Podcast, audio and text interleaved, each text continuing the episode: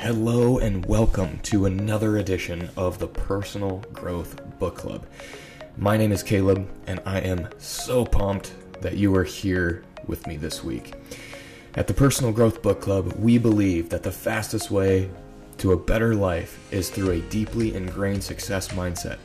Together each season, we study powerful personal growth and development books, information that has been collected over lifetimes, handed down from generations, and proven to work for millions of people. Not only will you get the opportunity to study these books in depth along with me, but you will be a part of a success minded community of people just like you. Guys, you do not want to miss this. Let's build the life you've always wanted together.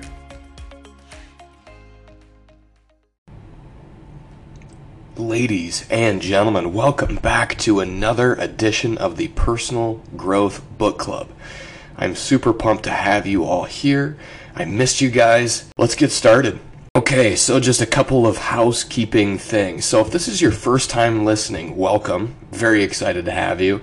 Um, I'd recommend starting from the very beginning of the season just so that you guys aren't missing anything. You guys are getting all caught up. We've got several action items now that everyone has been staying disciplined and following through on.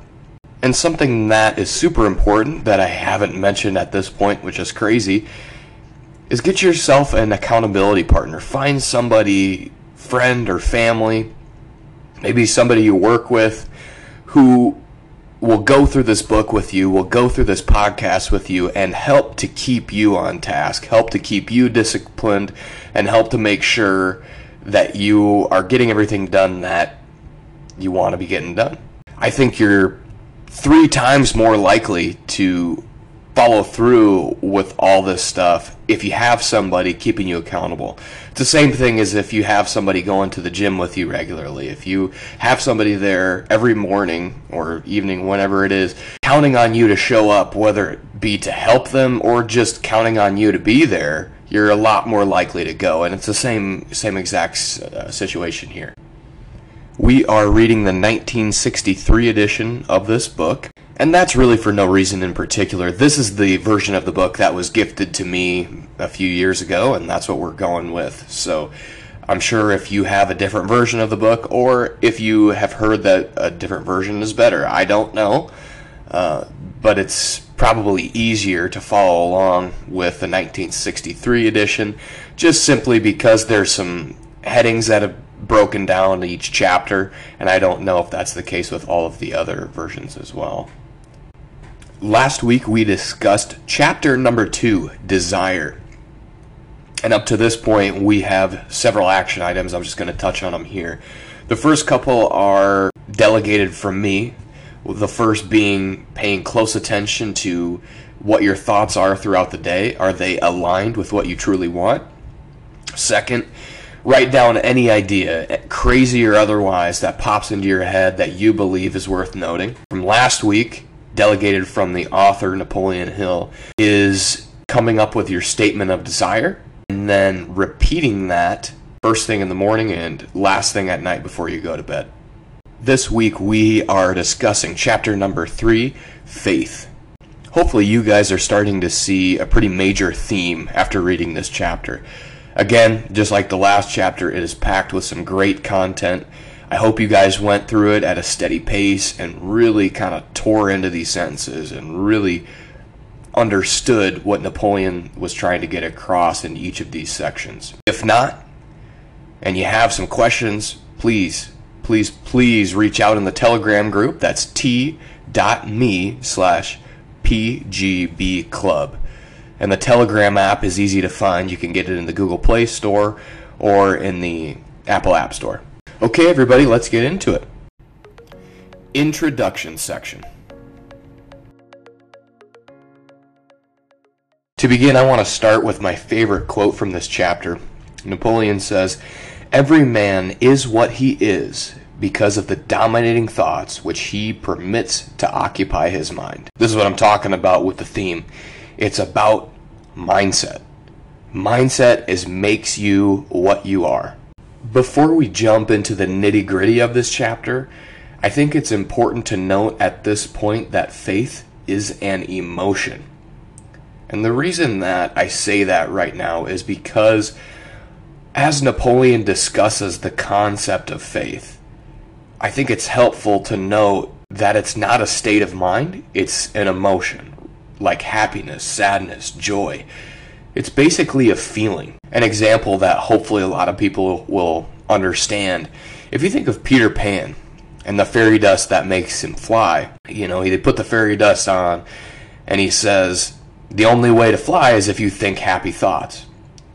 Okay, so imagine faith like a happy thought, something that makes you joyous the second that you think of it. Faith is a very similar concept. So if your goal is to have a million dollars by January 1st, then the automatic emotion that you feel when you think about that should be faith, should be the feeling that you will 100% have that money by that day. So I've got a really pretty little drawing here. And when I say pretty, I mean not pretty at all in my notes if you guys end up do- donating and want a copy. So Napoleon says first, faith and thought are blended. Again, the emotion of faith and a thought are blended. The subconscious receives it, at which point it translates it to its spiritual equivalent. From that point, it transmits it to infinite intelligence. Now, infinite intelligence is this concept that there's essentially a giant pool of energy, a giant pool of thought and ideas that exist infinitely all around us. According to Napoleon, the most powerful of all major positive emotions are faith, love, and sex. I know that sounds kind of weird, but there's actually an entire chapter dedicated to the concept of sex transmutation. We'll get into that later, but it's actually kind of interesting and a rather complex topic. Once blended with faith, a thought is essentially colored, quote unquote, in such a way that it instantly reaches the subconscious mind. So the subconscious can only receive a thought which has been given a certain emotion. Now, that emotion can be positive or negative, as we're going to find out later, but positive reaches the subconscious a lot faster and a lot stronger, especially with repetition, purposeful repetition. Once in the subconscious, it is converted into its spiritual equivalent. Now, what is a spiritual equivalent? I equate it to a vibration or a specific type of energy, which is the only form that then induces a response from infinite intelligence. A lot of you are probably like, whoa, what is he talking about? Yes, Napoleon does have some pretty deep thoughts and some pretty deep concepts with some of this stuff. Basically, about a whole nother dimension, a pool of ether, infinite intelligence that we cannot see of thought and energy. And no matter what you believe, I'd recommend keeping an open mind. The more open that you can keep your mind, the easier it's going to be for all of us to follow along. So I'm curious, what do you guys think is the definition of faith? Personally, I think it can be described as the emotion affiliated with truth. A really good example that recently popped into my head was when I was applying for school, I had applied for a scholarship which would cover half of my tuition throughout my four years. It was a big deal. So I put together an application and it was really good. But throughout the application process, I knew, for some reason, I knew and was convinced that I was going to get that scholarship. When I envisioned myself going to school, I only envisioned myself paying half of the tuition. I envisioned less of a financial burden on myself and what that would feel like. I was counting on that scholarship and did not have a doubt in my mind that I was going to get it. Whenever I thought of that scholarship, I thought I thought of it being mine. That's what faith is. It's the emotion of believing that something is true or it's that something will happen. Something it's almost like and I think we've talked about it several times is the feeling that something is already yours. How to develop faith. Quote, repetition of affirmation of orders to your subconscious mind is the only known method of voluntary development of the emotion of faith. So faith can be induced or created by affirmation or repeated instruction through the principle of autosuggestion. That's essentially saying that just like what we're doing now with our statement of desire by repeating it every morning and every evening, that's what basically what autosuggestion is. The only way to associate faith with a thought is to repeat it to yourself while deliberately feeling faith until your subconscious mind believes that you have it and automatically associates that thought with faith. Here, the author talks about the examples of criminals. He talks about the criminologist who says criminals start out hating crime, but as they are around it more and more, maybe they commit a crime, they see others committing crimes, it starts normalizing it in their mind to a point where they just start accepting it and having faith that it's something that has to be done or it's something that is normal. I think the same can be said for the people that surround you in your life and success. If you surround yourself with happy, successful people who are disciplined like you, so you're going to start assimilating some of their thoughts and actions to the point where you may develop some of those mindsets just like a criminal develops the mindset of normalized crime. Any thought that has been emotionalized, really with any emotion, anger, happiness, sadness, and mixed with faith, or the truth emotion, begin immediately to transmute themselves into their physical equivalent or counterpart. That's pretty crazy to think about. So if I think about getting a million dollars by January 1st, and I say, I will have that money by January 1st, and I, um, I associate it with the emotion of faith, but also the emotion of joy, because positive emotions are much stronger than negative emotions. The universe, essentially, and again, this gets kind of deep, but keep an open mind, the universe starts bringing this stuff to me as I'm thinking about it almost immediately. So the stronger those emotions are, and the more frequently that you can believe it, if you can believe it all the time, I think the, sh- the quicker it shows up in your life. It's almost like there's two levels of faith. There's the level of faith that you purposely meditate on or send to your subconscious mind, but then there's also a level of faith that once your subconscious starts to believe that you are going to achieve what you're setting out to do, it then passes back a level of faith, which it's going to send out into that infinite intelligence, send out into that infinite pool of energy.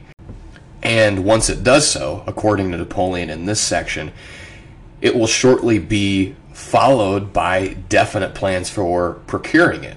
So it's almost like your subconscious mind starts broadcasting this emotion of faith and in return it starts receiving or tuning into the frequencies of the things that you need to do in order to actually achieve what you're setting out to do.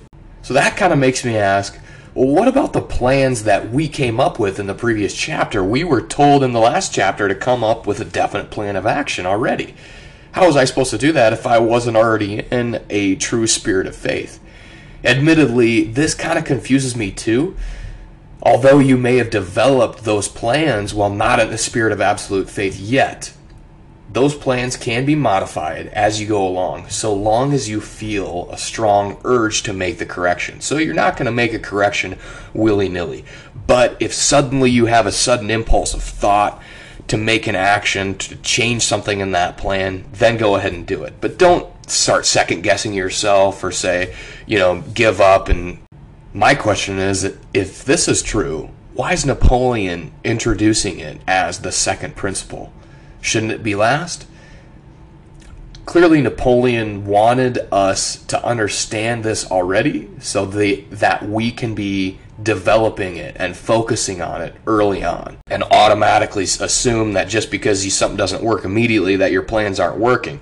No, this is more of a you're going to get a very, very strong feeling or concept idea that maybe changes course a little bit, but you'll know when that happens. It's not going to be something that you're second guessing. The author also says that faith is developed through the 13 principles of this book. No one is doomed to bad luck. Some tough love from Napoleon in this section. People who seem to always have bad luck do so because of their belief in their propensity to have it. Similar with people who are always worried about getting sick. It seems like they're always sick. It's because that's their belief. Guys, it is so important to dominate our th- our thoughts, to dominate our minds with more positive thoughts and overwrite those negative thoughts and those negative beliefs. Now, the reason I say overwrite is because it's almost like try not to think of the color red, right? If you say don't think of the color red, you're going to think of the color red. If you say don't think negative thoughts, you're going to start thinking negative thoughts. So instead of trying to delete a thought, try to overwrite it. Try to think of what it is you truly want. This is why we have spent so much time defining what it is that we truly want. Because if we have a clear idea of what that is, when we catch ourselves thinking negative thoughts, we can associate our mind with the joyful thoughts of what we actually want and we can quickly change that thought pattern. And perfection of this concept comes through practice, not just reading about it. And that's what we're doing here in this book club is we're putting into practice these principles and keeping each other accountable. So if you are or have been that person who is constantly worried about being sick, or something bad happening to you, remember the subconscious will translate both positive and negative beliefs just as easily. It doesn't pick and choose. However, the positive emotions and the positive thoughts reach the subconscious mind much more quickly. The only difference is the positive emotions are a little bit more difficult and you have to be more purposeful once you're in a negative mindset. And the negative mindset has come to us so easily because of the world around us the news, social media, literally everything surrounding us in popular culture today is steeped in negativity. It's time to start cutting that stuff out. Guys, it doesn't serve us. It's not good for us. It's not what we need. We're in control of our destiny. We are the master of our fate and the captain of our soul. When my wife and I moved here back in February, it seemed like I was getting stopped at every single red light in the city, and it was driving me crazy. But then I came to the realization that my life is the result of the dominating thoughts of my mind. So I decided to change my mindset to say, I always hit green lights. Every time I'm going through an intersection, the light is green or if it was red, it shortly stops. It shortly changes, and I don't have to stop at all. And believe it or not, this actually works. I don't know how to explain it, but it's basically the same concept that Napoleon is pushing here. If you dominate your thoughts with positive ideas and faith in positive things, those positive things are going to come to you. I started believing that every single stoplight that I was going to go through was green, and now it's happening. It's it's blowing my mind, to be honest. Try your own green light experiment. It doesn't have to be stoplight specifically, but just something small that you see regularly that you think would be easy for you to change or think about differently. Faith is a state of mind which may be induced by autosuggestion. Napoleon says, quote, Faith is the eternal elixir which gives life, power, and action to the impulse of thought. Now, in this short little section of the chapter, Napoleon basically says that faith is everything. He says it's the starting point for the accumulation for all material things. He says it's the basis for all the miracles and mysteries that mankind has ever seen. It's the thing that, if you mix it with prayer or meditation, it gives you a direct way to communicate with the infinite intelligence. It takes your thought vibration and it converts it into a spiritual vibration. And it's the only agency through which the cosmic force of infinite intelligence can be harnessed and used by man. Again, to me, what Napoleon is saying here is that faith is everything. So you've got the mindset of success, the mindset of achieving exactly what it is that you want, and you have the emotion of faith backing it. And that's all you need. The magic of self suggestion.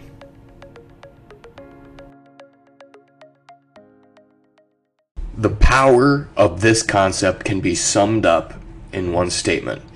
One comes to believe whatever he repeats to himself, whether it be true or false. It's just like I say at the end of every episode, a quote from Henry Ford whether you think you can or you think you can't, you're right. Any idea, thought, plan, or purpose can be planted in the mind with repetition. Even personality handicaps, quote unquote, like timidity or social anxiety can be surmounted with autosuggestion. This is such a powerful tool. And the best part is there is a level of automation with it too. See that thoughts that you think start attracting similar thoughts. Have you guys ever noticed how if a day starts out bad, it typically ends up ending worse?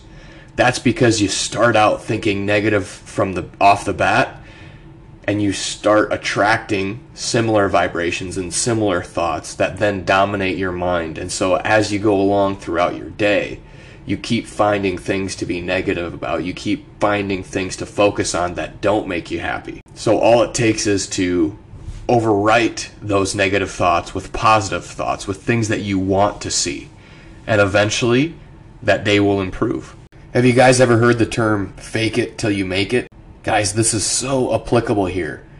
Have you ever heard a successful person talk about how when they were becoming the best at something, they believed that they were the best at it? That's because as they believed that they were the best, it attracted similar thoughts and thus actions which would help them to get to be the best. The path to becoming the best clearly unfolded before their eyes because they believed that they would be the best. So the phrase shouldn't be fake it until you make it. I think the phrase should be believe it until you make it. The self confidence formula. In this section, Napoleon lays out the five autosuggestion statements that he wants everybody to be repeating on a daily basis. Now, I'm not going to read it all out here because everybody's got the book. But Napoleon says that this formula is backed by the law of nature that mankind has yet to explain, but what matters is that you use this law to your advantage and be deliberate not to use it to your detriment. There's a lot to swallow in in this section. There are action items buried within action items, but don't worry, I've got them broken down in the spreadsheet, which you can find in the Telegram group. So that's t.me PGB Club. A little tip I would recommend because this is something that you're going to be saying daily, and Napoleon wants you to memorize it. I think to feel the emotion when repeating this formula out loud to yourself every day. Imagine yourself the hero in an epic movie scene, and you're talking in front of thousands of people and you're trying to get everybody fired up. And then hopefully over time you're going to associate this the repetition of the self-confidence formula with the emotion of faith. The disaster of negative thinking. There's an awesome poem in this chapter, as you guys read, and it ends with Soon or late, the man who wins is the man who thinks he can. There's an awesome analogy here like the wind which carries a ship east and another west. The law of autosuggestion will lift you up or down according to the way that you let that you set your sails of thought. So imagine that there is an infinite number of paths or an in- infinite number of ways that the wind is blowing. It's just a matter of setting your sails with the right wind. That's very true. He's talking about setting your sails and letting negative thought push you in the direction of negative outcomes. So set your sails to positive thoughts. Let your life guide you to the things you actually want instead of the things you don't want. The wind is blowing in an infinite number of directions. So I just did a quick Google image search to put something in my notes here and came up with kind of a cool picture and it says adjust your sails to the future. And I think it's awesome, but the only thing that I add or would like to change is I think it should say adjust your sails to the future you want. And when Napoleon says that negative thought is could lead you to disaster, what genius lies asleep in your brain?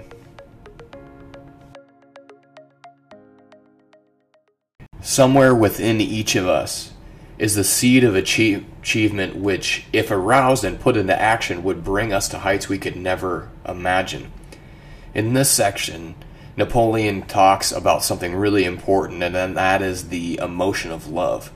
He gives the example of Abe Lincoln, who had been through a lot of failures, a lot of sorrow, but because of the love of a woman and the desire to make her happy, he was able to plant that seed or really find that seed and nurture it and turn it into something great. He also gives the example of Gandhi, how he performed essentially the miracle that he was able to move millions of people in unison strictly on his own faith and love for everybody. He didn't have any power, he didn't have any money, but he was just so set on the love for other people and believing in loving others that he was able to achieve exactly what he wanted. And it's absolutely mind boggling because every one of us has this ability. Abe Lincoln, Gandhi, they're both, they were both just normal men. There was nothing special about them. It was their choices and their mindsets that they carried through with that allowed them to achieve some of the most important things in recent history how an idea built a fortune.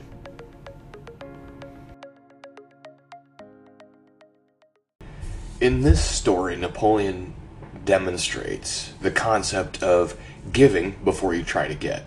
Now, this is the third time reading the story for me, and I'll admit it's actually kind of confusing. For me, at least, it was the first time, first couple times because there's so many players in this particular story. So hopefully you guys understood what was going on. If not, not to worry, I've got it broken down too, so we can kind of work through it together. So these two guys arrange a meeting of some of the richest people in the country. 80 of the richest men get together at the University Club on Fifth Avenue. And what they wanted to do was introduce Charles M. Schwab, to the Eastern Banking Society. Now, Charles ran Andrew Carnegie's steel business as the president. Andrew Carnegie owned the largest steel corporation in the country at the time. Now, the two guys that arranged this meeting, before they started, they warned Charles Schwab not to talk too much as it might bore everybody. So the seven or eight course dinner went as normal, um, pretty minimal conversation. And at the end, of course, Charles didn't listen to the host and he gave an hour and a half speech after dinner. The speech absolutely mesmerized everybody in the room, particularly J.P. Morgan, who led Schwab over to a recessed window where the two of them sat with their feet dangling and they talked for over an hour. And ultimately, what the speech did was make JP Morgan see that he needed to join forces with Andrew Carnegie, whom he had been trying to compete with for years. Schwab explained in his speech that instead of trying to monopolize the steel industry, everybody should work together to make steel cheaper, which would allow them to capture a completely new set of markets. So after everybody goes home, JP Morgan considers the speech and his conversation with Charles for about a week then he sent for Schwab, who basically said he couldn't because Carnegie probably wouldn't like it. Again, these guys have been competing for a pretty long time. What ended up happening is they set up a quote unquote chance meeting at a hotel, but Morgan actually ended up being inconveniently sick and insisted that Charles Schwab go to his home, so he did. Now, Schwab, Morgan, Robert Bacon, who would be Morgan's partner, and John W. Gates met to discuss the coalition of the steel companies that Schwab thought would be essential in this merger. Schwab brought along with him six sheets of handwritten notes with all of the financials for these companies. After a long night of discussion, pretty much everybody was on board. Then the next morning, the only question was will Andrew Carnegie sell? Schwab believed that this company of Carnegie's was worth over 320 million. Well, the figure he came up with was 320 million.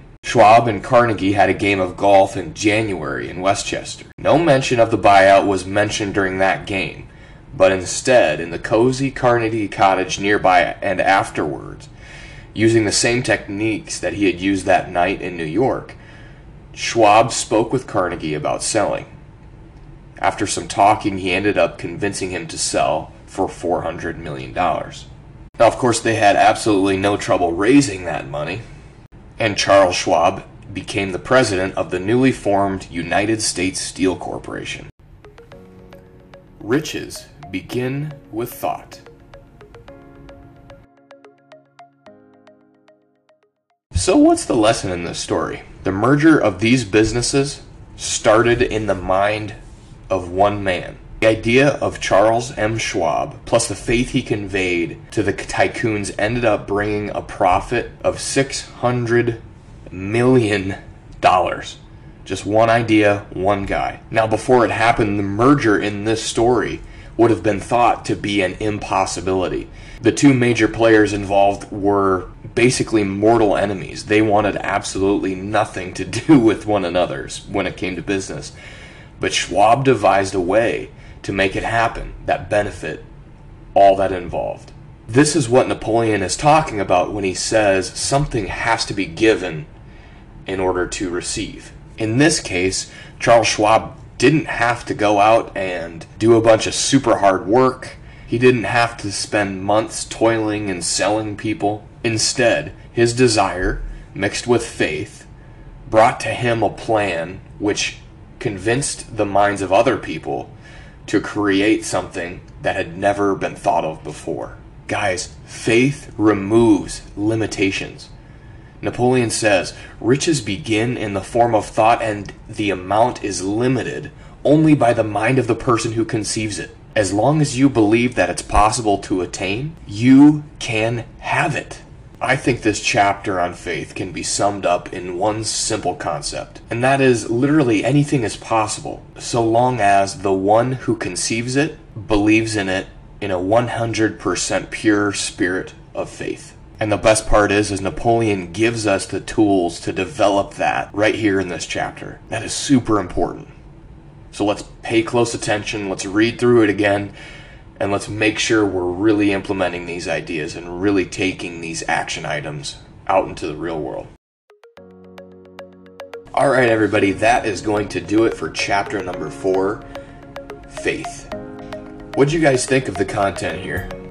I know at times Napoleon got into some pretty deep concepts, especially when it comes to the infinite intelligence sort of stuff, but I do believe that there are forces outside of ourselves that have a major part in how our lives are played out. And the best part is is we have control over those invisible forces. For next week, we are reading chapter number 4, which faith is actually chapter number 3. I think I said 4 earlier. Chapter number 4, autosuggestion. This is only a seven page chapter, so it's a little bit shorter. It'll give you a little bit more time to really comb through it and spend some time understanding the concepts within it, so that's great. Also, remember your action items from not just this week, but the carry throughs from previous chapters. If you guys would like a summary of those action items, they can be found in the Telegram group.